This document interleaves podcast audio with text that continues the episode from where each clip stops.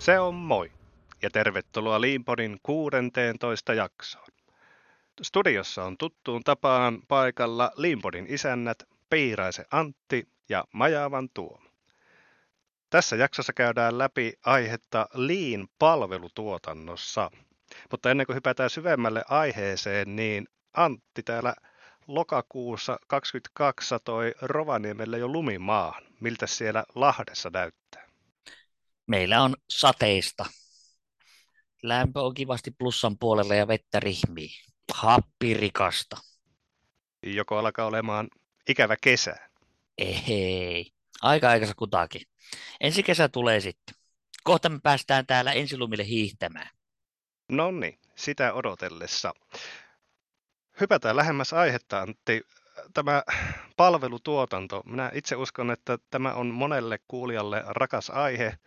Se varmasti oma, oma palvelu, palvelun tuotanto on se kaikkein spesiaalein, tärkein ja lähellä sydäntä oleva aihe. Mutta miten tämä liin?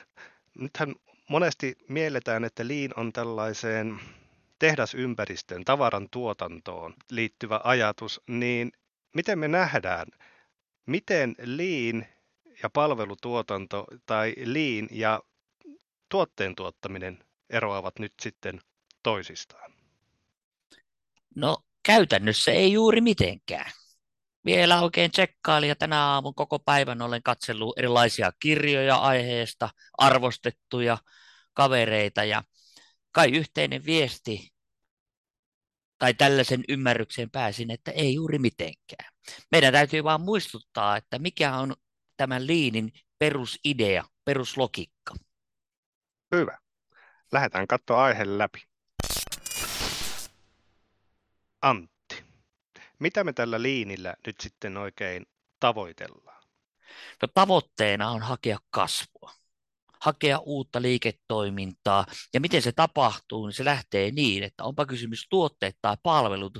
Me arvostetaan asiakasta, me halutaan ymmärtää asiakasta ja me ymmärretään, että sitä asiakkaan arvostuksen kautta me saadaan uutta bisnestä, uutta liiketoimintaa. Ja täällä monesti hankala on juuri ymmärtää, että mikä on se arvo. Ja sen sisäistäminen ja kaiken muun toiminnan alistaminen sen alle on keskiössä. Toinen asia on siinä, että me ymmärretään, että me rakennetaan tai tuotetaan se palvelu prosessissa. Puhutaan myös systeemiajattelusta. Eli meillä on tämmöinen kokonaisuus, tapahtumaketju, tapahtumasarja, jotka riippuvia toisista, jotka saa aikaan se tuotteen tai palvelu. Tällä tavalla on myös palvelu liiketoiminnassa. Siellä vaan tuotepuolella puhutaan tuotteista, palvelupuolella puhutaan palvelutapahtumasta. Ja se palvelu on se sitten päätös, myyntitapahtuma, opetustapahtuma, koulutustapahtuma, ongelmanratkaisu, mikä tahansa, niin se tuote on se palvelutapahtuma, joka voi tapahtua asiakkaan kanssa yhteistyössä. No, minkälaisia eri palvelutuotantomalleja on olemassa? Minä itse ymmärtäisin tänä päivänä, taisin lukea jonkun futuristi-uutisenkin, että tulevaisuudessa niin tulee lisää ja lisää erilaisia palvelutuotantomalleja aivan aurinkopaneeleiden siivoitista lähtien. Tarviiko palvelutuotantoon, voidaanko niitä erotella esimerkiksi siten, että sinulla olisi joku oma tuote, jota sinä sitten tuotat, vai voiko, onko aivan eri asia, jos sinulla ei ole ollenkaan esimerkiksi omaa tuotetta, tai työtä tehdään pelkästään kuten vaikka tällaisessa aurinkopaneelisiivouskeississä ihan vain käsin. Onko näissä jotain erotteluja, miten meidän pitäisi ajatella palvelutuotantoa? Yksi tapa jakaa palvelut on jakaa tällaiseen nelikenttään, jossa me voidaan sitten lähteä ääripäitä hakemaan, on, että tuote, jota se palvelu tuottaa, voi olla konkreettinen fyysinen lopputulos, tai sitten se on aineeton, joka tuotetaan siinä tuottajan ja asiakkaan kanssa yhteistyössä. Puhutaan tämmöistä käsitteestä co-creation, eli luodaan se yhdessä. Ja sitten toinen puoli tällaista nelikentästä eli akselista on niin, että se tuote voi olla standardituote, eli tällainen pulkki, tai sitten se voi olla räätälöity. Ja nyt tämän, tässä, niin tässä, tästä muodostuu nelikenttä, jossa, jossa voisi ajatella, että Y-akselilla meillä on standardi, versus, se lähtee niin kuin täysin standardoidusta, täysin räätälöityyn, ja, ja, ja sitten X-aksella voi olla meillä siellä tämä tuote, joka voi olla äärettömän yksinkertainen, taas ääripäässä meillä voi olla äärettömän ää, monimutkainen. Voiko olla myös sekoituksia tuossa noista Ilman malleista? muuta. Ilman muuta siitä tulee sitten jonkunlainen kombinaatio. Ja nyt tämä tuote, ää, sitten mikä tuotetaan, niin on sitten lopputulos. Voisi ajatella vaikka näin, että meillä on tämmöinen erikoislääkäripalvelu, joka tutkii jossa tarvitaan erityyppisiä resursseja ja lopputuloksena on sitten diagnoosi ja, ja se on tämmöinen räätälöity palvelu. Sitten siinä voidaan olla, että tehdään jotakin hoitoja ja sitten sinne voi liittyä joukkolääkkeitä, joita sä tarvitset siellä sitten tuleksi. Ja sitten siellä tulee tätä niin kuin aineellista tuki. Taas toinen ääripäässä voi olla tämmöinen ö, aineetonta palvelua. Puhuit esimerkiksi tässä tätä airikipaneelin siivoamista. En nyt tiedä, että onko se nyt yksinkertaisemmasta päästä ja en tunne miten monimutkainen semmoinen ja mitä asioita siellä pitää huomata, mutta siellä mennään. Voidaan aika pitkälle jo varmaan enemmän standardiroida toimintaa ja me tiedetään, mitä me ollaan menossa puhistamaan ja minne e, ja minkälaisiin olosuhteisiin etukäteen. Kun taas ääripää tässä on, että täytyy lähteä ihan tuntemattomasta tutkimaan. Nyt kun puhuit tuossa, että palvelutuotannossa se arvo ja se on siellä prosesseissa syntyypi ja, ja mm tästä suunnittelusta muutenkin. Mulla tulee mieleen, että kyllähän meillä varmasti osataan, osataan asiat suunnitella juuri sillä lailla, kuin että miten me haluttaisiin niiden mennä. Mutta miten sitten tällaiset ennakoimattomat tilanteet palvelutuotannossa? Jos sinulla on ne prosessit ajateltu täydellisiksi ja homma pelittää, kun mennään by the book, mutta entäs sitten kun räsähtää? Tulee odottamatonta. Meidän täytyy aina ennakoida ei kai ole juuri koskaan olemassa ennakoimattomia tilanteita. Toki me sanotaan, että on myös ennakoimattomia tilanteita, mutta pääsääntöisesti me voidaan ennakoida. Meidän pitää oppia vaan ajattelemaan, että esimerkiksi monelle, monesta tuntuu, että aha, nyt tuli esimerkiksi meille materiaalipuute, ei olekaan lähtötietoja, tai meille tulee, että tuli sairaspoissaolo, tai meidän suunnitelmassa olikin joku virhe.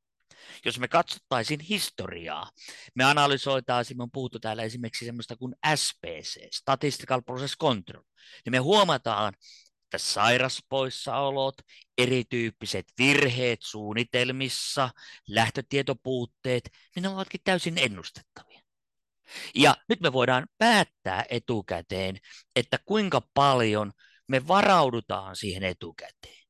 Ja nyt me tullaan oikeastaan, mainitsit tuossa tämmöisen käsitteen kuin bufferi. Me käydään kauppaa aika- ja kapasiteettibufferin väliltä. Eli, eli kuinka paljon sinä olet valmis ottamaan yliresurssia suhteessa siihen ideaalitilaan versus jos kun se ongelma tulee, sinulla ei olekaan resurssi, joka odottaa henkilö tai työpiste tai joku, niin sitten kun se epäonnistuminen tulee, niin sitten odottaa aika. Ja jos yrität aina onnistua täydellisesti, että kukaan ei tarvitse odottaa resurssi eikä kenenkään asiakas, niin sitten me eletään sellaisessa maailmassa, joka ei oikeastaan sovi moderniin maailmankuvaan. Se tarkoittaa sitä, että me oltaisiin absoluuttisessa nollapisteessä, joka kaikki värähtely on hävinnyt jos sä yrität tehdä kaiken niin, että mitään ei koskaan, kaikki menee täydellisesti, niin se tarvitsee tilan, jossa on varianssi nolla. Tätä yritän sanoa. Mm. Ja, ja nyt ehkä se, että opitaan analysoimaan, mikä on se meidän taso, millä me ollaan, minkä tyyppisiä varautumisia me voidaan tehdä, niin, niin, niin onkin relevantti. Josta itse asiassa tullaan, kun puhutaan taas, katselin näitä Lean-palvelussa, niin muutamassa kirjassa muistettiin, että täytyy muistaa, liini ei ole työkalupakki, ei parannusajattelu, ei kustannussäästömetodi, vaan se on tällainen frameworki oppimiselle. Eli kun me opitaan näkemään erityyppisiä ilmiöitä, niin me yritetään oppia siitä ympäristöstä ja ymmärtää, miksi näin tulee, jotta me selvittäisiin. Ja sitten me tiedettäisiin, että mitä pitäisi muuttaa tai minkä olisi muututtava, jotta me pystytään täyttämään paremmin se asiakkaan arvo. Mm. Mitä Antti, jos syvennän keskustelua tähän suuntaan, että mm, nythän on maailmassa niin, että meillähän on tietysti olemassaan eri kokoisia palveluyrityksiä. Ja kuten tuossa aikaisemmin jo kuvattiin, niin tulevaisuudessa tulee olemaan myös erilaisia palveluita. Ja me ollaan puhuttu paljon tästä arvosta ja siitä, että tällä liinillä haetaan sitä kasvua. Ja nyt se on niin kuin, minä näkisin sen niin, että se on hyvä tie tämä liin opetella. Mutta jospa minä olenkin tilanteessa, että minä olen yritykseni kanssa, oman palveluni kanssa vain mies- ja pakettiauto. Eli olen itseni pomo. Minulla on yhden hengen yritys. Ja jos tämä liin ei ole aikaisemmin tuttua, mutta ehkäpä jopa meidän podia kuunnellessa se tästä alkaa hahmottumaan, niin mitä me neuvottaisiin tällaiselle yhden miehen yritykselle tai pienelle yritykselle, mitä kannattaisi tästä liinistä lähteä nyt sitten aivan ensimmäisenä hyödyntämään? Back to basics. Eli, eli pitää muistaa, mikä on liinissä keskeistä. Sun täytyy ymmärtää, että oot, sun tehtävänä on asiakkaiden kautta tehdä liiketoimintaa. Eli sä pyrit ymmärtämään, mitä ne sun asiakkaat arvostaa, mikä on sun kilpailuvaltti? Jos sulla on yritys pitkään toiminut, sulla on varmasti joku kilpailuvaltti. Ja, ja, ja nyt sun täytyy ymmärtää se, että tuota, se sun työ muodostuu, tai se palvelu muodostuu tällaisessa niin kuin tapahtumaketjussa, eli prosesseissa. Ja nyt, jos, jos sä äh, otat sinne riittävästi esimerkiksi bufferia, tai sä otat hukkaa oikeaan paikkaan oikealla tavalla, niin sä voit vielä paremmin selvitä niistä sun tilanteista, eikä kaikki tulekaan yllätyksinä, vaan sulla on siellä, hei, mulla onkin aikaa tehdä tämä. Koska niin kuin se vanha sanonta on, että sen mitä teen nyt, niin sen teen myöhemmin moninkertaisesti, jos minä en sitä yritä ennakoida jollakin tavalla. Eli, eli toisin sanoen, jos mä esimerkiksi kuvittelen, että tekeväni siinä pienessäkin, eh, pienessäkin yrityksessä, miksei suuremmassakin yrityksessä niin, että sä teet hirveän tiukkaan koko päivän aikataulu. Sulle tulee hirveän paljon tämmöisiä rajapintoja, jotka täytyy onnistua tekemään etukäteen. Ja mitä pienemmäksi pilkot, ja mitä tiukempi se aikataulu esimerkiksi on, niin sitä varmemmin sä epäonnistut. Tai sitä useammin sinä tulet epäonnistumaan sen päivän aikana, koska sinulla tulee niitä niin sanottuja milestoneja sinne paljon, eli niitä pisteitä, jolloin se menee sekaisin se pakka. Ja sun pitäisi olla täydellinen, jotta sä pystyisit tekemään sellaista aikataulusta, jolloin sä voitkin kääntää tämä toisinpäin. Mikä on tässä minun palvelussa se oleellisin juttu, mitä minun pitää ainakin saada kuntoon, minkä ympärille minun pitää rakentaa riittävä pufferi ja miettiä samalla, että miten tätä voisi tehdä paremmin. Ja tätä kautta viedä sitä ajatusta eteenpäin. Tuo on tosi mielenkiintoinen näkökanta. Aina tulee vääntehen mieleenkin, ja sitten kun keskustelee, niin, niin, niin liinistä ja sitten jos sinulla on tällainen pienen pieni yritys, niin mielikuva väistämättä tuntuu olevan siihen suuntaan, että pitäisi karsia mahdollisimman vähäksi. Pitäisi olla, pitäisi olla mahdollisimman laskettu ja ajoitettu hyvin, mutta nyt sinä puhutkin toistepäin, että tuota, ää, tehdään sinne sitä hukkaa, jotta se työ mahdollistuu. Niin kuin hukkaa, me nähdään se hukkana. Hukka on ylimääräinen odotusaika, mutta odotusaikaa pitää olla. Jos, jos sulla ei resurssi odota, niin sitten odottaa asiakas. Ja nyt jos sen asiakas maksaa sulle siitä, että, että sä saat palvelun ajallasi, niin täytyy ymmärtää, että sitten sinun täytyy tuottajana odottaa. Ja sitten sä voit tietysti miettiä siihen odotusajalla jotakin täytehommaa, mutta sulla pitää olla niin kuin löysää. Ja tähän perustuu, kun me puhuttu täällä imusta tai muusta, sun täytyy niin kuin hallita sitä työmäärää. Ja me kuvitellaan, me niin kuin lähdetään jollakin tavalla niitä ratkaisemaan sitä yksittäistä asioista. Toki meillä on sitten työkaluja, joita voidaan käyttää, tai konsepteja. Jos sulla on esimerkiksi se pakettiauto, käytä nyt kuvainnollisesti, ja se on ihan sekas. Siis sulla menee vaikka 30 prosenttia sun ajasta etsimiseen, niin ilman muuta sun käytyy huomata, että sun täytyy organisoida se niin, että ei sun kulu aika siihen etsimiseen. Ja nyt se, että sanoo, että kun on kaikkea niin paljon, niin sitten pitää kysyä, että no, onko kaikki oleellista? Me ihmisethän otetaan yleensä varalta kaikkea. Meillä on niin vaikka mitä varalta. Hirveä kasa hyllyjä, missä on kaikenlaisia asioita, ja tarvitaanko me niitä oikeasti niitä kaikkea, niin pitäisi pystyä priorisoimaan, että mikä on oleellista. Ja nyt mun mielestä me lähdetään helpommin, se on nyt mun mielestä, että me lähdetään liian helposti siitä konkreettista tekemistä niistä työkalusta liikkeelle, ja me unohdetaan, että hei, lean on oppimisen framework, eli, eli tällainen kehys, jossa me, mitä meidän pitää oppia, alistetaan sieltä asiakasarvosta. Ja me hyväksytään, että tämä on kokonaisuus. Mm.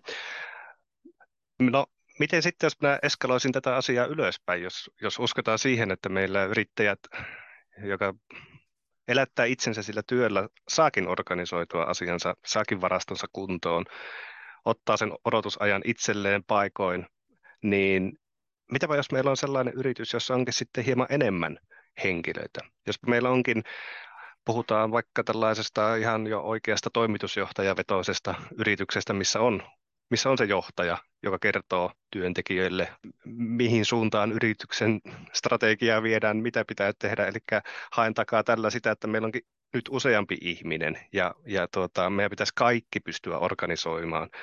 Niin miten tämmöisessä lähdetään liikkeelle? Onko se, puhutaanko silloin jostakin liin toimintatapojen koulutuksesta tai, tai miten semmoinen yhtenäisyys tähän sitten saadaan tällaisessa tapauksessa?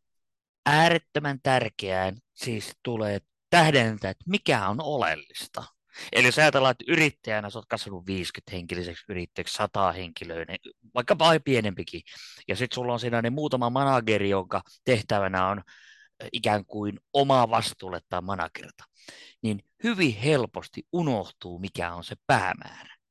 Tämmöinen kaveri kuin Deming puhuu paljon tällaista, että aimista, eli se päämäärä. Ja mun mielestä meillä menee hyvin helposti sekaisin tämmöiset käsitteet kuin visio, millaisia me halutaan olla, ja sitten se päämäärä, mitä me ollaan tässä tekemässä. Ja äh, sen kirkastaminen, että olemmehan me yhtä yhdessä samalla tavalla ymmärtänyt, mikä tänään on oleellista. Monesti liiketoiminnassa oleellista on, että tänään saadaan tehtyä ne tuotteet, mitkä myydään, tai tänään saadaan suoritettua ne palvelut, mitkä on luvattu tehdä.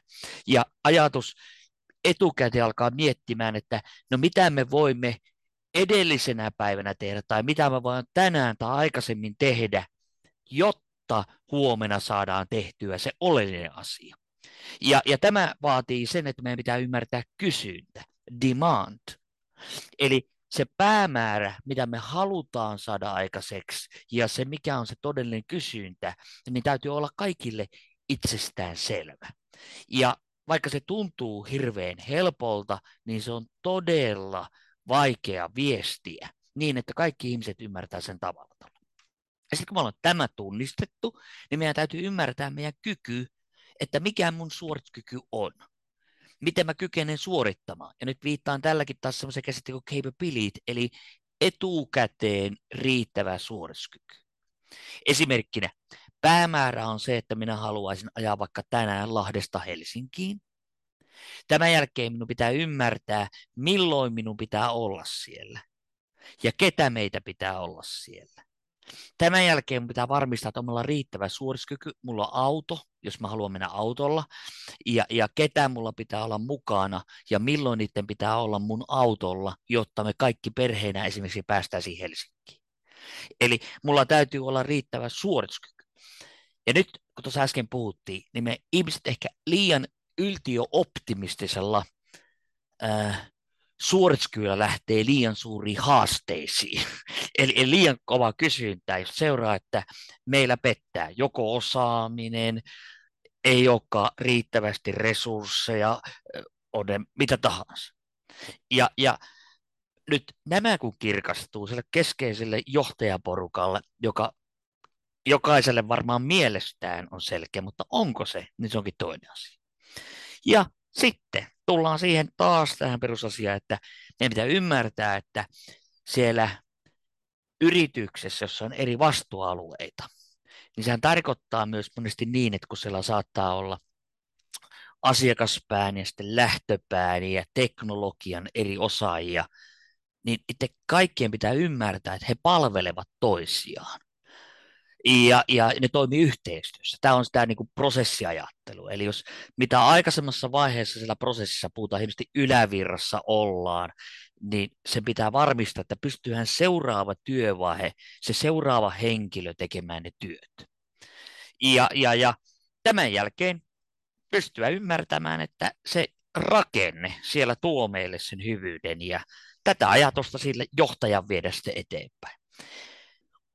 Aika helposti saattaa olla, että sille toimitusjohtajalle itselle on selkeä, joka on ehkä yrittäjäomistaja, mikä on tarkoitus, mutta ei se enää sitten muille välttämättä olekaan niin tärkeä. Se prioriteetti muuttuu.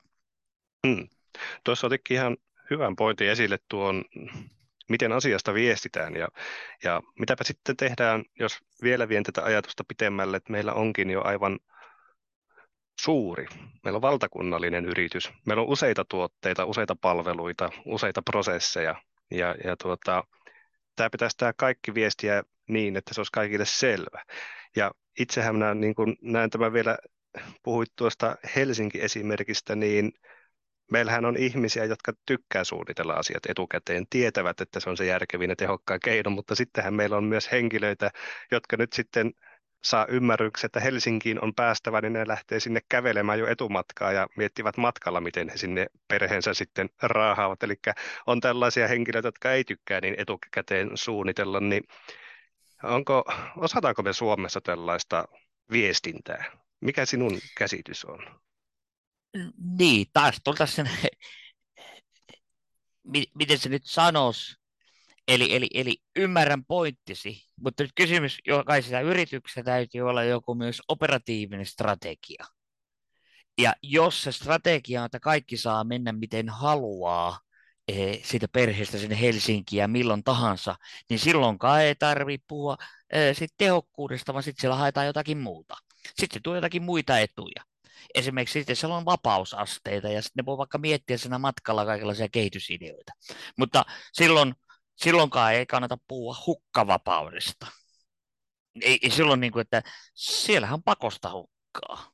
Täytyy muistaa, että siinä tulee lisää varianssia. Sillä, jos sillä saadaan jotakin etua, mikä sen yrityksen etu on, että kaikki tekee eri tahti eri tavalla, niin ei kun vaan mutta, mutta pitäisi määrittää, että mikä siellä on sitten se oleellinen lisäarvo, mikä sieltä tulee, mitä se asiakas hyötyy siitä. Aivan. Mm. Mm. Ajatellaan nyt, että meillä ei olisi autokoulua ja kaikki, ke, kaikki käyttäisi omia liikennesääntöjä. Ni, niin olisi se aika villiä tuo liikenne saisi sais ajaa vasenta kaistaa, saisi ajaa oikeita kaistaa. Jokainen voisi mielivaltaisesti päättää, noudattaako kolmiota tai väistämisvelvollisuuksia, koska ei ole pakko opetella niitä sääntöjä. Niin, niin silloinhan tietysti voisi vaikuttaa pikkusen tuohon keskinopeuteen, millä me liikutaan. Tämä voisi olla aika aika tuota, niin, niin, melkoinen tilanne ja tuli tuosta liikenteestä mieleen, kun puhuit, että tuota, jos jokainen kävisi oman autokoulun tai ei autokoulua ollenkaan, niin oletko koskaan katsonut YouTubesta Intian liikennettä? Se näyttää juuri siltä, että tuota, siellä on. ei ole autokoulua. Joo, mutta ne on tottunut selviytymään. Mutta ei tiedä paljon siellä on liikennekuolleisuus. Äh, näinpä. Joo, mutta se, niin kuin se kysymys tietysti on, että se, se päämäärä, mun mielestä kirkastuminen, ja mä, sama dilemma on niissä isossa kuin pienissä yrityksissä, että se hyvin helposti unohtuu, mikä on oleellista, ja ne yksilöt muodostavat sen oman oleellisuusperiaatteensa. Täytyy muistaa, kaikki ihmiset rakentaa, että mikä on oleellista. Ei se, ei se, niin kuin ole, se ei ole ongelma, mutta onko se siellä organisaatiolle – kaikilla henkilöillä sama käsitys siitä, mikä on sen yrityksen tapa ratkaista se asiakkaan ongelma. Tarkoitan nyt, että kun se asiakkaan ongelma ratkaistaan, niin se asiakas kokee saavansa arvoa. Ja, ja, ja on se sitten maitopurkin saaminen, hampurilaisen saaminen, on se sitten diagnoosi, kun sä olet todella sairas, tai on se aurinkopaneelin puhdistus, niin se, siinä ratkaistaan sen asiakkaan jokin tällainen ongelma, jos haluaa käyttää tämmöistä sanaa, ja siitä muodostuu se arvo. Ja jos se arvon tuottaminen maksaa vähemmän kuin se asiakas on valmis sitä maksamaan, niin siitä jää sitten pieni fee käteen, jolla sitten voidaan elää. Eli maksaa palkkaa ja veroja. Mm. Mutta tuota, mä sanoisin, että se, se voi olla ehkä piirteenään palvelupuolella sellainen, että kun se monessa tapauksessa palvelu on tämmöinen enemmän abstrakti, se on koodin pätkä tai se on päätös tai joku muu, ja se asiakas voi olla hyvin kaukana, niin se päämäärä katoaa helposti. Näin. Kiitos Antti. Tämä oli mieleenpainuva keskustelu ainakin itselle. Mutta mitä me laitetaan tästä jaksosta kuulijoille muistiinpanoihin meidän nettisivuille? Joo, tuota, mun mielestä voitaisiin laittaa se palvelun nelikenttä. Ja, ja tuota, laitetaan sinne muutamia esimerkkejä, mitä siellä nelikentässä voisi olla. Eli meillä on aineeli ja aineeton palvelu ja standardoitu ja räätälöity. Ja, ja tähän nelikenttään sitten niin meille mahtuu erilaisia. Siellä pitää muistaa, että siellä on taustalla erilaisia kohderyhmiä, erilaisia asiakkaita ja ne arvottaa sitä palvelua eri tavalla. Ja sitten siitä, siitä alkaa pohtimaan, että mikä se meidän konsepti on. Ja sen jälkeen siellä on jossakin se palveluprosessi, tarkoittaa, että siellä on tämmöisiä tapahtumasarjoja, jossa erityyppiset asiat täytyy kohdata ja ne pitää saada synkronoitua mahdollisimman hyvin. Mutta täydellistä ei koskaan saavuteta, jolloin meidän pitäisi ymmärtää, mikä siellä on sitten se, joka estää sen täydellisen saavuttamisen. Ja sitten kun me ratkaistaan se suorituskykyyn liittyvä ongelma tai joku yksittäinen poikkeama tilanne, niin me selvitään vähemmälle ja asiakas on tyytyväinen ja me ollaan tyytyväisempiä. Laitetaan se nelikenttä. Tehdään näin. Ja tämäkin muistiinpano löytyy meidän nettisivuilta leanbody.fi, josta meille voi myös laittaa palautetta ja vaikkapa jakson aiheita sieltä ota yhteyttä välilehden kautta.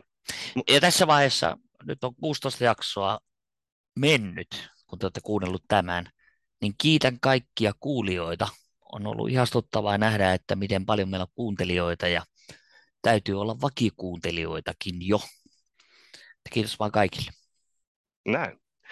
Ja kiitämmekö me kuulijoita kertomalla, mitä meidän seuraava Limpodin jakso tulee pitämään sisällään? Joo, ilmoilla on heitetty vähän hossinkanria ja sekin on tärkeä varmaan oikeastaan liittyä tähän viestimiseen, että miten me viestitään, mikä on oleellista se kehittämisen kautta. Mutta voidaan me tehdä muutakin. Tänään puhuttiin jo viestimisestä. Olisiko se seuraavaksi Hoshin kannari? No sovitaan niin. Sovitaan niin. Mukavaa alkavaa talvea kaikille ja me sanomme tässä kohtaa, että kiitos ja moi. Moi.